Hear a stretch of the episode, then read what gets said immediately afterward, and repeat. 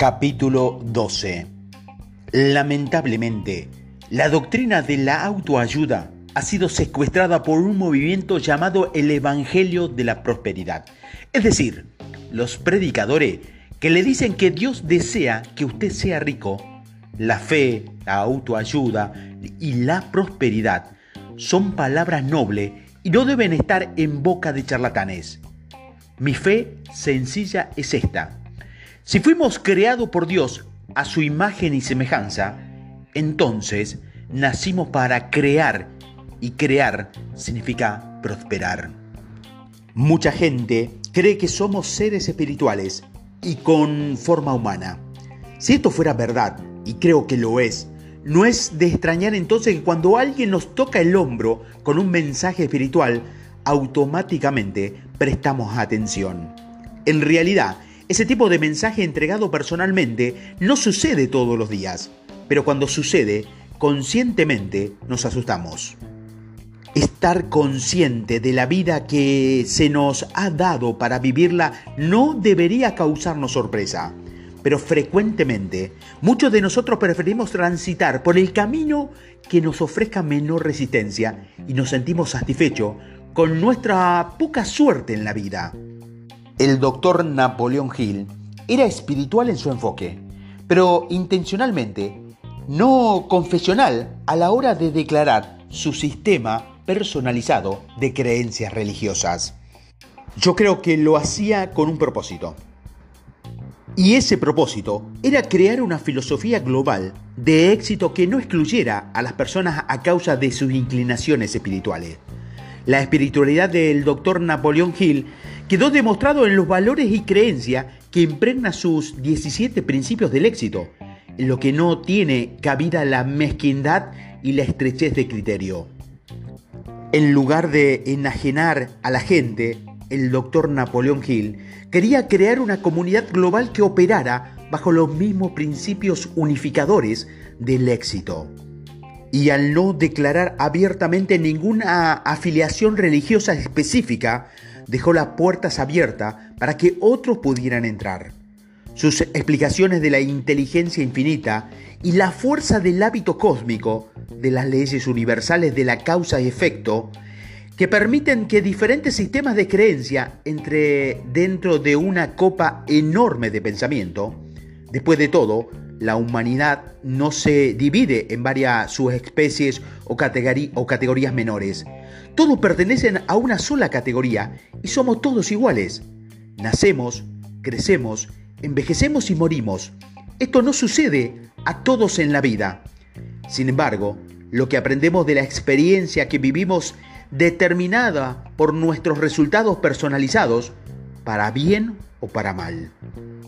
El doctor Napoleón Hill siempre se esforzó por ir más allá de la norma, ya sea que estuviera debatiendo sobre Hitler o acerca del mismo diablo.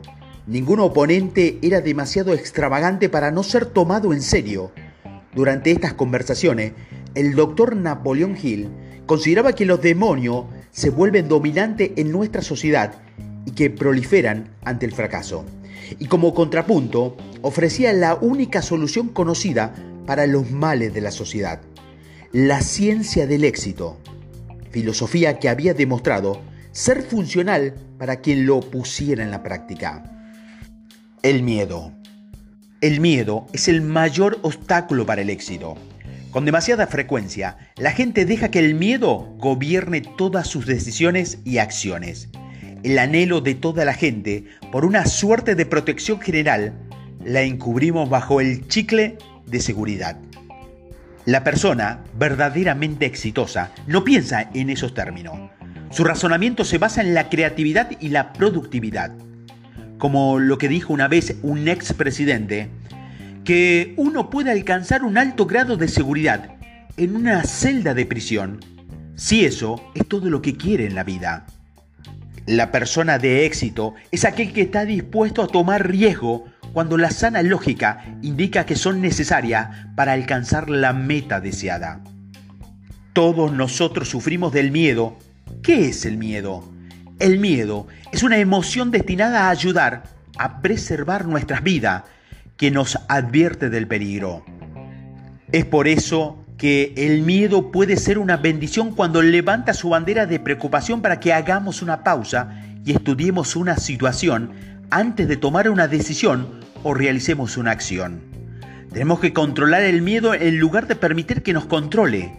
Una vez que has cumplido su propósito emocional, como una señal de advertencia, no debemos permitir que entre en nuestro razonamiento lógico, en donde radica nuestro curso de acción. Las famosas palabras de Franklin Roosevelt de no tenemos nada que temer más que el miedo mismo, son aplicables ahora y en cualquier momento, como cuando las pronunció durante la Gran Depresión. ¿Cómo se puede superar los miedos? En primer lugar, viéndolo directamente a la cara y diciéndolo conscientemente, tengo miedo. Y enseguida preguntándose, ¿de qué tengo miedo? Al hacerte esta simple pregunta, usted empieza a analizar las situaciones enfrentándolas y de este modo está en el camino de la razón que lo llevará hacia el obstáculo emocional del miedo. El siguiente paso es evaluar el problema desde todos los aspectos. ¿Cuáles son los riesgos? ¿Vale la pena correr los riesgos por el resultado a esperar? ¿Cuáles son los otros cursos de acción posible? ¿Qué problemas imprevistos pueden presentarse. ¿Tiene a la mano todo lo hecho, datos necesarios y estadísticas? ¿Qué ha hecho en otras situaciones similares y cuáles fueron los resultados? Una vez que hayas completado el estudio, tome la medida de inmediato. La dilación solo conduce a más dudas y miedo. Un famoso psicólogo afirmaba que una mujer angustiada por el miedo de estar sola en plena noche e imaginando ruido puede vencer ese miedo rápidamente con la simple acción de levantarse de la cama y poniendo su pies en el suelo. Al hacerlo, está dando el primer paso para tomar acciones a efecto de superar ese miedo que la angustia. De la misma manera, las personas que buscan el éxito deben ser afanosas también para controlar sus miedos, dando el primer paso hacia su objetivo. Y recuerde que nadie camina solo por el camino de la vida. Uno de los más reconfortantes y verdaderos mensajes escritos en la Biblia dice, no temas, que yo estaré siempre a tu lado.